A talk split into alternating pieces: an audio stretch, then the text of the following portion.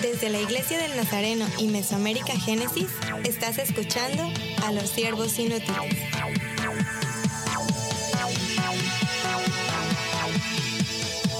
Saludos y bienvenidos al podcast de los siervos inútiles. Eh, Este episodio es, un- poco diferente, de hecho voy a presentar solo a una sierva eh, más que está en este cuarto conmigo. Yo soy Scott Armstrong, pero a la par aquí tenemos su Barón. Hola, hola a todos. ¿Por qué no tenemos todos los siervos? Algunos están ya desanimados. No se desanimen, aquí estamos. Eh, recuerden que acabamos de celebrar nuestro eh, aniversario, 100 episodios, pero reconocemos que algunos de ustedes, algunos que están escuchando, quizás empezaron a escuchar estos episodios tal vez en los últimos 20, tal vez algunos de ustedes eh, en los últimos 50, pero ¿cuántos de ustedes? Desde el, el primer episodio, yo sé que Suje, por lo menos tú Fiel eres uno, claro, claro, aun cuando no eras parte del cast, ¿verdad? Claro. Parte del grupo y todo, estabas escuchándolo y gracias por hacerlo. Y hay personas ahí, eh, saludos y, y felicidades si eres así. Pero la idea de este episodio, de hecho vamos a tomar dos episodios, la idea es eh, resaltar, sacar algunos clips de, de algunos episodios claves, ¿sí? Y esto es importante porque eh, son los episodios, hey, ojo, no estamos resaltando eh, 100 episodios, no, en este vamos a sacar de 5 episodios de los primeros 50 y ya en episodio 102, que- es decir, en dos semanas, ustedes van a escuchar también de los eh, próximos 50, ¿no? Entonces, eh, eso va a darles una idea. Ahora, ¿cuál es el motivo? El motivo es que ustedes, sí, si han escuchado todos, excelente que recuerden, perfecto. Eh, recuerden estos, pero también, si alguien no conoce este, este podcast, no, no ha escuchado mucho o solo algunos episodios por ahí, por acá, entonces usen eh, episodio 100, 101, 102 para poder presentárselo, para, para poder decir, hey, este es el podcast y ellos van a, solo en tres episodios van a conocernos en nuestras personalidades, van a conocer también los temas que tocamos y yo creo que esta es, es, es la idea, es, es la esperanza nuestra, ¿verdad? No sé, Sí. Suje, si, si tienes otra cosa para decir. Sí, no, pues la verdad vale la pena. Creo que, wow, es, tantos temas han sido buenísimos y yo creo que vale la pena que volvamos a, escucharlos y que la gente otra vez, quienes no habían tenido la oportunidad, hoy escuchen y vuelvan a hacer las preguntas. Creo que tocamos ciertos temas, pero a veces necesitamos profundizar más y quizás pueden darnos otras ideas, pueden tener más preguntas y yo sé que les va a bendecir mucho. Es mucho conocimiento y muchos conceptos que son de mucha bendición para la iglesia. Exacto. Eh, recuerden que vamos a estar eh, nosotros tocando temas de misiones, de cultura, de la iglesia. Y de hecho vamos a iniciar. Eh, ustedes van a escuchar un clip del episodio 5. Uh, estamos regresando. Pero episodio 5 se llama Misionero. En ese episodio hablamos, eh, es uno de mis favoritos porque hablamos de qué es un misionero. Hay conceptos bien chistosos, eh, erróneos muchas veces de quién es un misionero, de qui- qui- quién puede ser o no puede ser. No sé si recuerdas algo de ese episodio. Sí, me encantó ese episodio porque había dos preguntas bien claves, ¿no? Y creo que son de las preguntas que siempre causan como cierta confusión dentro de la iglesia. ¿Todos somos misioneros? Mm, Entonces, por ahí yo sé que muchos eh, entienden que debemos ser parte de la misión, pero en este episodio damos puntos específicos de lo, las cualidades que debe de tener un misionero y las cosas que debe hacer para poder encarnarse en una cultura. Entonces, por ahí si alguien está sintiendo el llamado, si dice, bueno, creo que he estado activo en la iglesia todo el tiempo, pero no sé si Dios me está llamando a ser misionero, creo que este episodio les va a ayudar a muchos a identificar si tienen un llamado, pero también a la iglesia a identificar en otras personas cómo Dios quiere usar a miembros de su propia congregación para enviarlos a otras naciones. Qué bien, creo que es buena introducción. Entonces vamos a escuchar una parte de episodio 5, Misionero. Es la pregunta, ¿todos somos misioneros? Oh, interesante. Parece que sí, porque yo escucho en cualquier lugar que sí. José Luis, ¿has escuchado eso, sí? Claro, lo he oído. O sea, he escuchado que la gente dice, bueno, yo salgo aquí al colmado. Aquí en República Dominicana e- es la tiendita, ¿verdad? Sí. Donde se compra La bodega, la bodega. La bodega La pulpería. La pulpería, Ay, Depende de tu país. Entonces, eh, decía que alguien va a la pulpería, al- a la bodega, a comprar algo o no, a predicar la palabra, no simplemente a comprar, sino a predicar la palabra. Y ya te dicen, yo soy misionero. Y tú te preguntas, oh, pero eh, ser misionero es algo más. No es simplemente tú predicarle a tu vecino. Porque relacionamos la parte de misiones con evangelismo y entendemos que como cristianos necesitamos estar evangelizando todo el tiempo o deberíamos estar compartiendo el mensaje de salvación, no solo de palabra, pero de hecho también. Y entonces relacionamos estos términos como, como sinónimos y entonces pensamos, sí, todos somos misioneros, ¿verdad? Si soy cristiano, tengo que ser misionero porque tengo que estar compartiendo el, el mensaje. Pero ya entendiendo más el concepto de misionero, entendiendo lo que es, lo que es misiones, entonces cambia, cambia esa percepción. Entonces, cuando empezamos a hablar de nuestro Dios misionero y el misión de como la misión de Dios, que todos participamos en eso, que parte de la acción de un Dios misionero es mandar a Jesucristo de los cielos, de una cultura de los cielos, a otra cultura de la tierra. Es que Él se cambió de cultura, ya de dejar lo que eran los cielos y se bajó para estar con nosotros aquí en la tierra. Y eso me ayudó mucho porque yo creo que tiene que haber con esa encarnación. Es que Pablo y Bernabé no estaban como regresando a su casa todas las noches, no estaban como durmiendo en su propia cama, no estaban comiendo su arroz con habichuela, no estaban como haciendo las cosas normales. Y mientras que yo voy, voy predicando durante el día, pero ya de regreso estoy con mi familia, estoy ya, ellos estaban aprendiendo otros idiomas, estaban conociendo más gente, estaban conociendo más culturas. Y lo que me gusta de Pablo es que se ve que Pablo empezó a como amar otras culturas igual a su propia cultura, no estaba como diciendo que hay solo una cultura y yo creo que ese es un sentido misionero, ¿verdad? Que yo puedo ser cristiano en mi propio ambiente y, y, mi deber es evangelizar, es hablar de Cristo en mi propio ambiente. Pero hay algunos que tienen ese llamado para buscar otra cultura, para estar en otra cultura, para amar a otra cultura. Y yo creo que para mí eso, eso me ha ayudado mucho a pensar en Cristo como misionero que hacía. Y, y para mí es como encarnarse. Es eso también que es la intencionalidad, porque yo estoy pensando mucho en la migración en el mundo. Eh, es que no tenemos, yo no tengo que salir de Estados Unidos para llegar a otro país para ser misionera, ya porque el mundo está llegando a Estados Unidos, está llegando aquí a Dominicana, está llegando a México, pero hay que practicarlo con intencionalidad. Entonces podemos como quizás empezar a como tachar esa barrera porque no tenemos que movernos, pero las otras cosas de, de cultura, de idioma, creo que ese es algo muy intencional. Si yo voy a alcanzar un, una gente, es que con intencionalidad yo voy a aprender de su cultura, yo voy a aprender su idioma para poder hablar con ellos y comunicar el Evangelio. Y esa es la razón por la cual voy a hacer una conexión con ellos.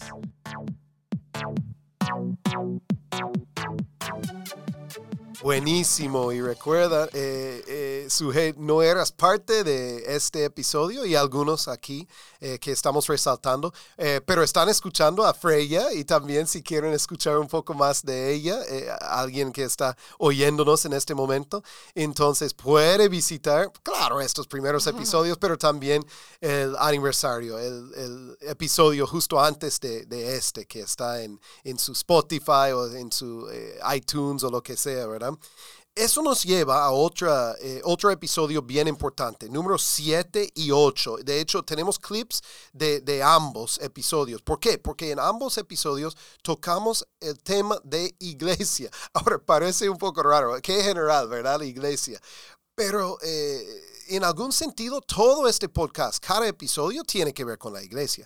Pero ahí específicamente tocamos ciertas cosas, ciertos puntitos, ¿verdad? Diciendo, mira, ¿qué es la iglesia? ¿O qué, uh -huh. qué debemos ser?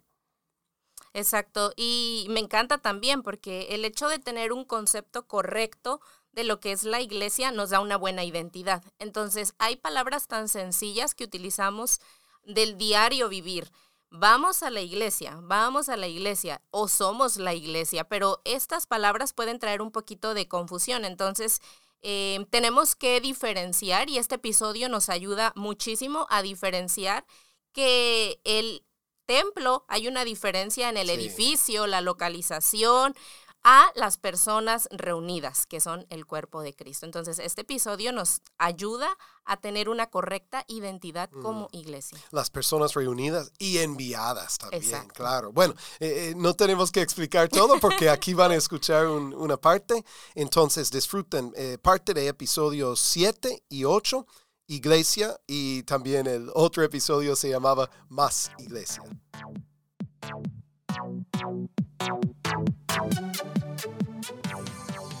Creo, de mi parte, la, la, cosa divina de la iglesia es que estamos llenados del Espíritu Santo, que, que, no existimos, la iglesia no existe sin esta llenura del Espíritu Santo, lo que es el Dios Trino, ¿verdad? Entonces, si estamos ya diciendo que somos 100% divino, que, que estamos llenos de ese Espíritu de Dios, y por supuesto el 100% humano. Es mucho más fácil ver porque ya tenemos cuerpos, tenemos edificios, tenemos manos y pies y, sangre que fluye y ese es el parte de, un 100% humano que es muy fácil como ver. Entonces buscando el balance entre esas, esas dos entidades igual a Cristo, que era el enlace entre los dos mundos a la vez, e, es nuestro ejemplo. Hoy día cuando decimos iglesia, ¿A qué nos referimos usualmente? No nosotros en el cuarto, porque hemos tenido esta discusión, perdón, diálogo mucho. Eh, pero, pero Freya, normalmente, ¿en qué pensamos? La iglesia decimos templo. Es con lo que lo relacionamos normalmente, porque decimos vamos a la iglesia, pero es vamos al templo, en la realidad. Pero eso está en nuestro vocabulario todo el tiempo. Y lo, lo relacionamos, perdón, con ubicación de, ese lugar. Es la parte, la parte complicada del de, lenguaje. pues tú le dices a una persona, ¿para dónde tú vas? Voy para la iglesia. Él está ubicado ya con una dirección eh, en un lugar geográfico donde está la iglesia. Cuando salgo de ahí, entonces voy a mi casa, ya yo no estoy en la iglesia, estoy ahora en mi casa. Entonces ahí se pierde la esencia de lo que es la iglesia. O sea, no pienso que estando en mi casa, yo estando en mi casa con mi esposa, con mis hijos, ya, ya está la iglesia en mi casa, o sea, porque la iglesia soy yo, sino que la iglesia se quedó allá, en el lugar donde está, y, yo vine para mi casa, aquí ya no está la iglesia. Y si vemos la iglesia como un espacio geográfico, pierde la esencia entonces es como si estuviéramos viviendo dos vidas, por así decirlo. Entonces, afuera de lo que llamamos iglesia, pero que es templo, afuera del templo somos una persona. Y, pero allá dentro del templo, allá ahí sí soy cristiano, ¿no? Y afuera entonces yo hago y bueno, puede ser que vivo como un cristiano, pero no me siento comprometido realmente, porque es, es parte de lo que el mismo vocabulario o el lenguaje está haciendo en nosotros, crear esa idea de dos, dos vidas o dos realidades, no sé cómo llamarlo. Sí que solo dice cualquier grupo de personas y a veces pensamos que para tener una iglesia todos tienen que ser ya cristianos, pero esa definición nos ayuda a tener como cristianos mezclados con personas quienes están aprendiendo de, Jesús, quienes quizás no han hecho como un compromiso aún, pero están cerca o quieren saber más, porque sí parte de, de la definición es, es que están ahí para recibir instrucción o, o nutrición espiritual. Que no dice tampoco si son adultos o jóvenes o niños. Y eso es importante, porque muchas veces pensamos en iglesia solo adultos o jóvenes, pero no vemos la iglesia como los niños. Y eso es muy importante. No es necesariamente es ser el experto en religión que muchas veces decimos en la iglesia.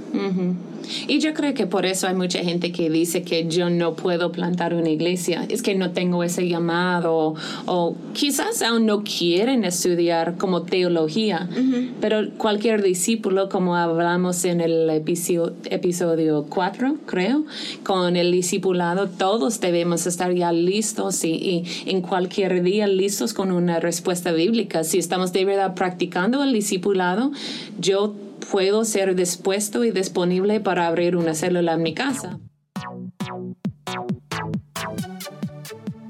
Pues eso nos lleva a otros dos episodios, 11 y 12, eh, donde no, no nos enfocamos eh, de manera general en, en misionero, en, iglesia, en otras cosas, eh, sino ya en la ciudad. De hecho, se, se titulan este, estos episodios urbano y más urbano, ¿verdad? Entonces, no sé, ¿qué recuerdas de este, de estos episodios. Por supuesto, es nuestra vida ahora. Eh, para los que no saben, nuestro ministerio se llama Génesis y nuestra meta, cada día estamos orando y pensando en cómo eh, traer un Génesis, un nuevo comienzo en la ciudad. Pero, ¿qué recuerdas específicamente de esos episodios? Bueno, me encantó mucho el hecho de que pudieran darnos a conocer las estadísticas de nuestra región.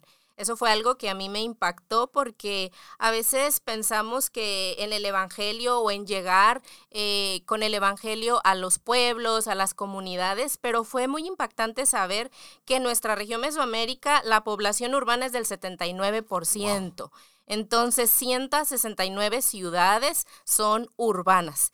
Y eso es súper importante para nosotros como ministerios. ¿Cómo vamos a alcanzar a las ciudades si no conocemos las ciudades? Entonces, en estos episodios hablamos de características de la ciudad y cómo podemos hacer misiones en la ciudad. Así es, esperamos que ustedes disfruten estos episodios 11 y 12, urbano y más urbano.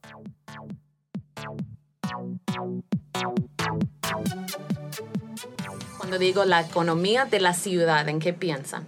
Bueno, yo creo que algo que pasa en muchas ciudades grandes es que se ve una diferencia muy fuerte en cuanto a la pobreza y la riqueza y no hay una clase media. La clase media está desapareciendo. Entonces, hay muchos muy pobres y hay pocos, pocos ricos. Y hay, y hay muy pocas personas que están como clase media. Ajá. Es clase media baja o baja. Y viven a la par. Sí. Exactamente. Yo no sé si usted, usted, José Luis, conoce o ha vivido fuera de Santo Domingo o toda tu vida ha crecido en Santo Domingo. Toda mi vida en Santo Domingo. Entonces, solo conoces cultura de la ciudad grande. O sea, sí, de la ciudad, pero tú encuentras en la ciudad lugares en el mismo territorio, en la misma parte geográfica de, de la ciudad.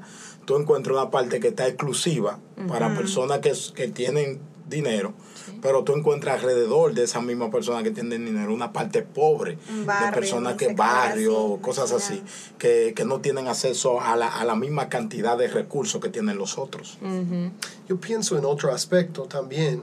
Eh, hay mucha gente, sabemos esto, pero en poco espacio. Eh, concentración yo usualmente pienso en eso en cuanto al tráfico, al metro, eh, todo esto, pero también viviendo. A veces no hay lugar para expandir, eh, entonces tenemos que ya construir para arriba. Entonces tenemos gente literalmente viviendo sobre otra gente, ¿verdad? Sí, encima de otra. Y parte de lo que pienso en, en, en las ciudades que aunque tenemos más gente y estamos más cerca, tenemos menos comunidad a veces. ¿Qué quieres decir por eso? Eh, sí, que las relaciones son impersonales. Sí, las relaciones no son tan directas y no es como impersonal, porque nadie se conoce. Eh, es diferente. Tenemos que intentar, de verdad, conocer, conocer a nuestros vecinos. Eh, porque viviendo en, en la ciudad grande, algunas veces no, uno puede vivir al lado de alguien y todavía es ni conocer su nombre. Exactamente. La persona en realidad tienen un horario que no le permite esa, ese, ese enlazamiento de, conocerse por, la, por el mismo horario de vida y la velocidad de la ciudad. Sí, es más difícil. yo, me, me, da pena escucharlo, pero eh, él tiene razón. Porque plantando, plantando iglesias honestamente, son lugares donde ladrones se han metido para robar nuestras cosas. Co- eh, algo que puede pasar en el, en el campo también, pero lo hemos visto mucho más en la ciudad. Eh, a veces tener, tenemos un templo que está cerca de, de un bar y, y la iglesia de, de ese templo dice, no queremos movernos, queremos porque no nos gusta. Y yo digo, pero están en el lugar correcto. sí. Eh, entonces sí es más difícil en algunos sentidos. Pero wow, yo quiero quedarme todavía. Solo por ser difícil no significa que no es nuestro llamado. Pero es que muchas veces la iglesia, como iglesia, pensamos que los retos que tenemos frente a nosotros son mucho mayores y nos rebasan y creemos que es, es, es feo decir eso, pero como que Dios no fuera poderoso para, para poder contrarrestar lo que estamos, los desafíos que tenemos en Sí. la ciudad. Entonces nos da miedo y decimos, no, no creo que podemos. Así que o seguimos en nuestra burbuja o entonces mudamos el templo o hacemos otra cosa, pero que, que, que no, no podemos nosotros influir en esa realidad. No tenemos como herramientas, no, no sé. Y entonces decidimos no hacer nada. Y por eso es que eh, esa parte de nuestra mentalidad necesita cambiar. También el concepto de iglesia que hablábamos en otros, otros episodios. Que pensamos, vamos a plantar una iglesia y pensamos en un templo. Sí. Y a, a estar la ciudad, la ciudad con tan estrecha de espacio, a encontrar un local acogedor para comenzar una iglesia, se hace difícil. Entonces digo, wow, qué difícil es. Entonces, ¿cómo empiezo? ¿Cómo inicio? Entonces, por la mentalidad de que tiene que ser un templo al inicio, desde el comienzo, también se, se torna un poco cuesta arriba cuando tenemos esa mentalidad.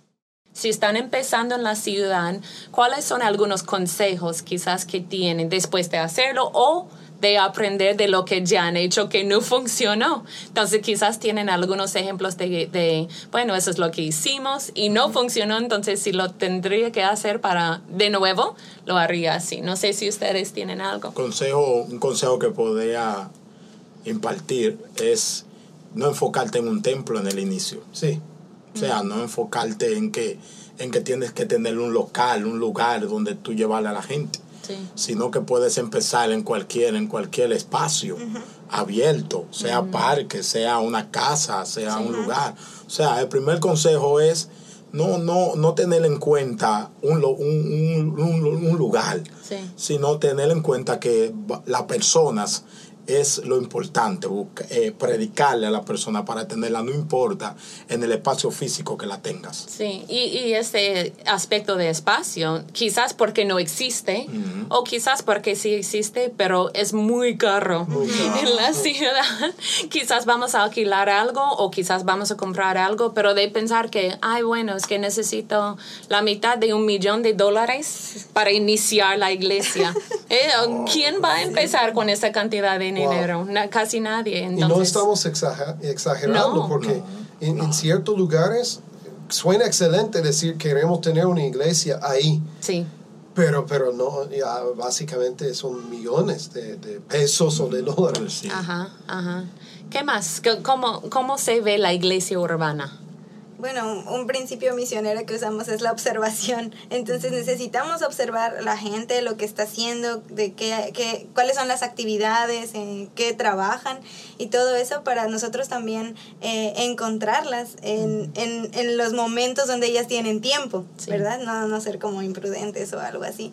Eh, y, y otra vez los métodos tienen que cambiar. Yo quiero mencionar ah, algo que alguien nos escribió, una pregunta que, que alguien nos hizo en, en la página de Facebook. ¿Por qué la iglesia sigue evangelizando de la misma manera que hace muchísimos años? ¿Por qué no se están cambiando los métodos? ¿Por qué se usan los mismos métodos en el área urbana que los que están en el área rural? Mm, Y eso tiene muchísima influencia en la manera en que nosotros estamos alcanzando a las personas. Porque si nosotros queremos implementar las mismas actividades o programas o incluso ministerios sin contextualizarlo a la ciudad, Sí. no va a tener ningún impacto y la gente no, no va a como no va a ser alcanzada. Sí.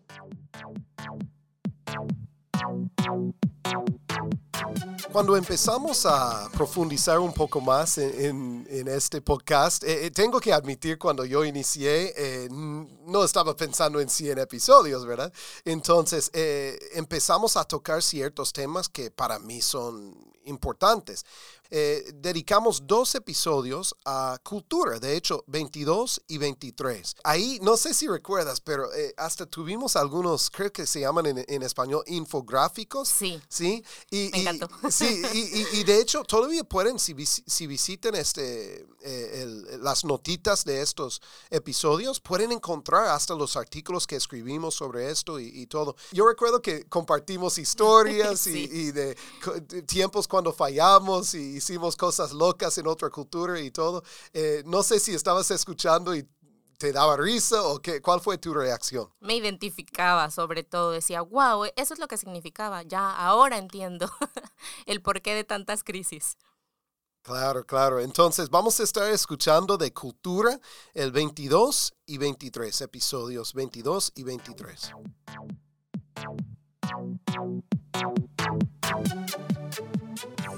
¿Qué es importante la cultura entonces? Eh, creo que la cultura es importante porque te permite eh, estar unido en la diversidad. O sea, tú mm. puedes estar unido en la diversidad. Puedes ir a otro país, compartir, ver personas diferentes. Cuando sales de ese, puedes ir a otro.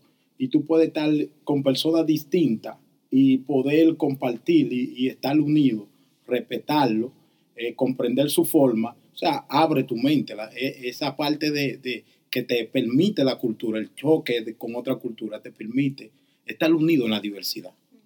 Muy bien. Me gusta lo que dijiste de, abrir la mente, porque la verdad eso es lo que hace como cuando alguien puede conocer otra cultura, mayormente lo que alguien está diciendo o escuchando es que, es que nunca había pensado que nunca había pensado. Y ya cuando estamos en contacto con otra cultura, Dios puede como trabajar en nuestras mentes, puede trabajar en nuestros corazones en una manera muy distinta que cuando yo me quedo en mi propia cultura, yo no puedo ver exactamente igual a lo que estoy viendo cuando estoy con otra cultura o en otra cultura. Entonces yo creo que por eso es muy importante que, que no solo como aguantamos una cultura, Mm. Yo creo que mucha gente solo aguanta otra mm. cultura, pero tenemos que amar otra cultura porque la verdad es que nos ayuda como cristianos a ver el mundo entero como Dios lo está mirando, mm. como Dios está viéndolo. Y para nosotros quienes estamos creciendo diariamente a ser más y más como Dios, debemos querer esta parte de Dios también, de, de ver con sus ojos y de apreciar a cada cultura y todo lo que aprecia en este mundo. Eh, decir también que es importante la cultura porque cuando queremos conocer a otra persona, realmente llegar a conocerlos y llegar a amarlos, necesitamos forzosamente conocer la cultura. Y no solamente, hablábamos que no solamente hay cultura de todo el país, sino también hay cultura familiar, ¿no? Entonces, eh, por ejemplo, tengo una, una amiga que es coreana y para mí me ha ayudado mucho a entender su cultura en la forma en que es ella. Y no mm. solamente he llegado a amar a ella, pero también lo que ella hace, ¿no? Y lo que ella cree y cómo ella ha sido formada. Entonces, creo que la cultura es importante porque nos ayuda a, llegar a las personas, a conocerlas realmente y a tener una, una conexión y una relación. El año pasado eh, tuve la oportunidad de ir a Costa Rica y fui a un lugar que se llama Price Smart, es una tienda, y entonces estando ahí, eh, de repente ya habíamos terminado de comprar, estaba con un matrimonio y se me hizo muy raro que no había nada de ruido. Entonces yo les pregunté a ellos como, que si todo estaba bien o que si había pasado algo, porque ya íbamos a pagar y yo sentía el ambiente como muy silencioso, entonces eh, había mucha gente, entonces yo no entendía como si algo había pasado, si teníamos que estar callados, no sabía. Y ya me dijeron, no, no, tranquila, y yo, bueno, está bien. Y ya, solo, solo se me hizo un poco extraño, pero, pero era algo normal. Entonces, eh, después, una semana después, yo regresé a Dominicana y fui a la misma tienda, a Price Smart. Eh, y entonces eh, eh, fue chistoso porque llegamos a la misma tienda y pues era muy diferente porque había tanto ruido, porque la gente, eh, había igual de gente que, que cuando fui a Costa Rica, pero para mí fue muy chistoso que era la misma tienda, eh, había igual número de personas, pero el nivel de ruido pues era bastante, ¿no? Entonces, no sé, después dije, ah, por eso me pareció tan raro que no había ruido antes, ¿verdad? Pero bueno, es parte de la cultura y es parte de, lo que somos. La misma.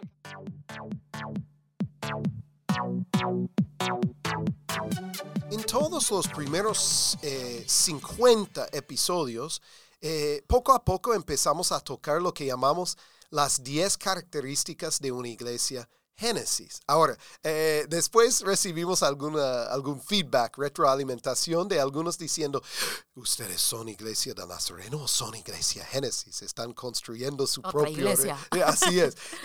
fue nuestra forma, no, nunca fue nuestro intento ya eh, confundir, ¿verdad? No, claro, Génesis es de la iglesia de Nazareno, es de la, la región Mesoamérica, pero... Eh, nos dimos cuenta, de hecho, tú eres misionera de, de Génesis, nos dimos cuenta de que claro, tenemos a alguien de México combinado con alguien de Dominicana, eh, alguien de Estados Unidos y alguien quizás de, otro país, ¿verdad? Y están ministrando juntos.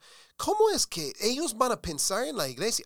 Están plantando iglesias, están iniciando nuevas obras. Pero el concepto de iglesia cambia eh, según la cultura, según eh, el trasfondo, la experiencia y todo. Entonces, desarrollamos este, esta lista de características. Mira, las canciones o la forma de cantar o la música o la prédica o la, personalidad, o, etcétera, pueden cambiar de lugar a lugar, de iglesia a iglesia, hasta en la misma ciudad, por supuesto.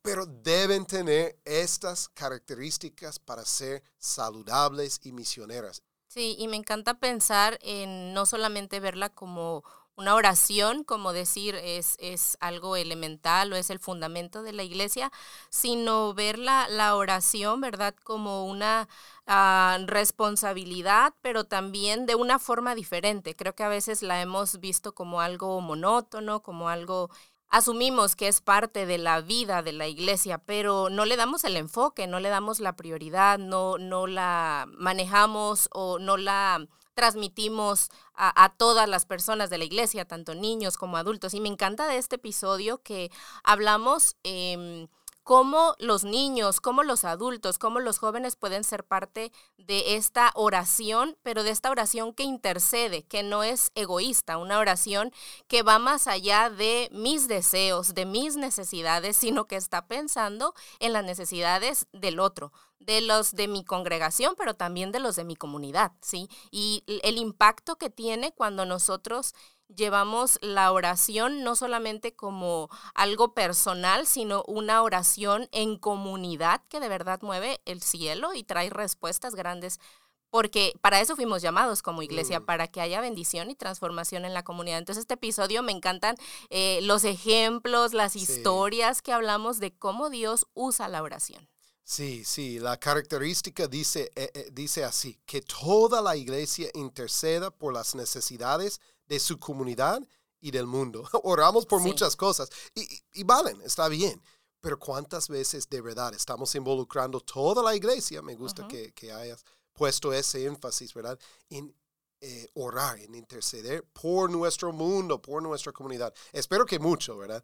Pero, eh, ok, eh, eh, otra vez, yo, yo, quiero ya hablar del tema otra vez, pero yo creo que ya, ya tenemos un clip que, que, que va a hacerles agua a la boca, ¿verdad? Entonces, episodio 37, la oración. ¿Cómo es posible involucrar a todos en la oración? ¿No es solo para las ancianitas que tienen mucho tiempo? Es muy interesante ver la fe de los niños en sus peticiones. Y mm, como los ejemplos que estaba dando Scott son chistosos, pero para nosotros fue ah, sorprendente en la comunidad donde estábamos trabajando ver la madurez de los niños en cómo pedían o, o el temor de Dios que ellos tenían. Y uh, cuando uno, cuando uno comienza a ver lo que, por lo que ellos están pidiendo, uno pensaría que van a pedir por ellos. Uno pensaría que, que, como son chiquitos van a decir, ah, que un juguete o que cosas así, pero nos sorprendió mucho que oraban por sus papás, porque estaban separados, oraban por su abuelita, oraban por sus profes, ¿verdad? Por sus profesores, eh, oraban por sus amiguitos. Y eso tocó mucho nuestros corazones porque estábamos pensando en, en otras peticiones, pero para nosotros fue muy bonito que los, nosotros teníamos, eh, ya ni recuerdo el día de la semana que teníamos el culto de oración y estudio bíblico, pero teníamos muchos niños ahí. Entonces sí teníamos adultos, pero la mayoría eran niños. Y nosotros incluíamos a todos como normal, porque a veces lo que hacemos en los cultos de oración es tomamos las peticiones de los adultos, pero ya ni oramos por las de los niños. Pero no, nosotros hacíamos todos. Y todavía guardo en mi Biblia una petición de, de un niño. Y, y todavía la tengo ahí. Y yo sigo orando. Y él oraba por, por su mamá porque casi no, no la veía. Y no sé, son cosas que, que nos ayudan a entender que para Dios todos, todos son especiales, todos son importantes y que Él quiere ver involucrados en la intercesión, ah, desde los adultos y ancianitos hasta, hasta los chiquitos, ¿no? Sí. Es muy interesante ver el corazón de los niños. A mí me encanta pensar en eso porque de verdad que ellos eh, tienen una percepción tan grande de las cosas que ni siquiera los adultos quizás notamos. Ellos se dan cuenta de todo, ellos observan todo y sus peticiones siempre son muy desinteresadas. Creo que la mayoría de los adultos siempre estamos pensando ya en lo que necesitamos, en lo que queremos, en lo que nos hace falta, pero ellos no son con ese corazón todavía egoísta, ellos están observando y ellos están viendo todo lo que hace falta. Sus oraciones son muy genuinas. Realmente la motivación para interceder creo que es el amor. Cuando experimentamos el amor de Dios, somos movidos a misericordia y a la compasión. Mm. Cuando tenemos amor, me duele lo que le está pasando a, mi vecino, me duele lo que acabo de escuchar, la noticia de a un familiar, me duele. Mm. Cuando hay un amor verdadero y cuando nosotros entendemos que la única solución y la única esperanza está en Dios, porque quizás yo puedo escuchar las necesidades de mi país y de mi familia, pero yo no puedo hacer nada nada. Yo soy, estoy limitada porque estoy en otro lugar, pero sé que hay un Dios todopoderoso que sí puede resolver esa necesidad. Y ahí es donde entra mi, mi súplica y mi intercesión para que el Dios todopoderoso haga algo y auxilie a aquella persona que lo está necesitando. Pero realmente tenemos que mover y, enseñar sobre el amor y llevar a las personas de nuestra congregación a, a conocer el verdadero amor de Dios, porque ese amor nos va a motivar a amar a las demás personas y va a abrir nuestros ojos para poder ver las necesidades que están a nuestro alrededor. Y si ustedes quieren buscar en YouTube o en Spotify o algo así, lo que yo uso cuando estoy orando intencionalmente todos los días, yo busco el soundtrack de Transformers. Y eh, porque ellos siempre están en la batalla, ¿verdad? Entonces es una buena música, es muy épica la música. Y cada vez que está aumentando la música, y yo puedo hasta como visualizar. Entonces cuando yo estoy metiéndome en la oración y intercediendo por alguien. Sí. Mm. La verdad es que Dios me trae a la mente como la guerra que está pasando. Y yo hasta puedo sentir lo que está pasando con mis amigos, con, con ustedes los misioneros. Y yo empiezo a orar más fuerte porque yo sé que esta es la manera de cómo yo estoy en la guerra.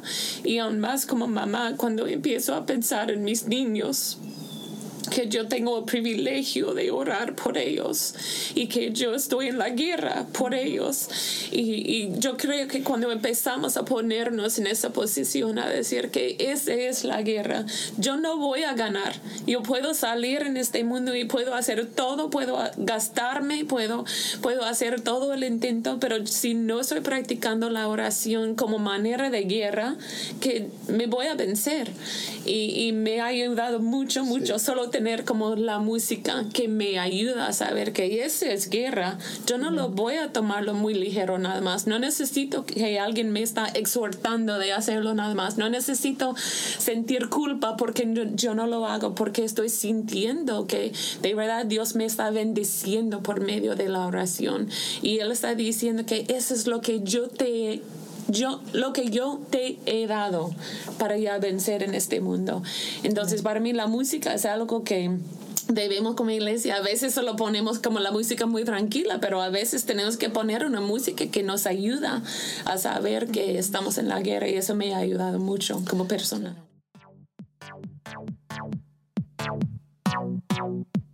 Bueno, eso fue mucho. Eh, ustedes que están aquí ya están viendo eh, que este episodio duró un poco más de lo normal, pero creo que valió la pena. Ya, ya hemos dado un regalo aquí de, cinco episodios, eh, un poquito de cada uno. La idea, otra vez, la idea es que ustedes eh, escuchen, conozcan, eh, visiten de nuevo. esto es gratis, amigos, estamos produciendo, esto es gratis. Entonces... No es dos por uno, tres por uno, es cinco por uno. Cinco por uno, ¿verdad? Qué oferta. Entonces, pero la idea es que ustedes entonces compartan esto con alguien, ¿sí?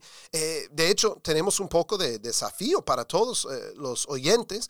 Compartan con por lo menos cinco personas. No solo en general, eh, han escuchado de los siervos inútiles. No, compartan un episodio que te tocó, que, que te inspiró, que te motivó, ¿verdad? Eh, compartan la página, el link, y esto va, va, a servir mucho. Entonces, vamos a estar ya clausurando este tiempo, pero recuerden, el próximo episodio va a ser un best of, mejor de mm. los próximos 50 episodios. Entonces, eh, somos los siervos inútiles. Creo que ya ha sido un episodio diferente, pero yo soy Scott Armstrong. Yo soy Sujei Barrón. Y hasta el próximo. Para más información, visítanos en nuestra página de Facebook, Siervos Inútiles Podcast, y en mesoamericagenesis.org.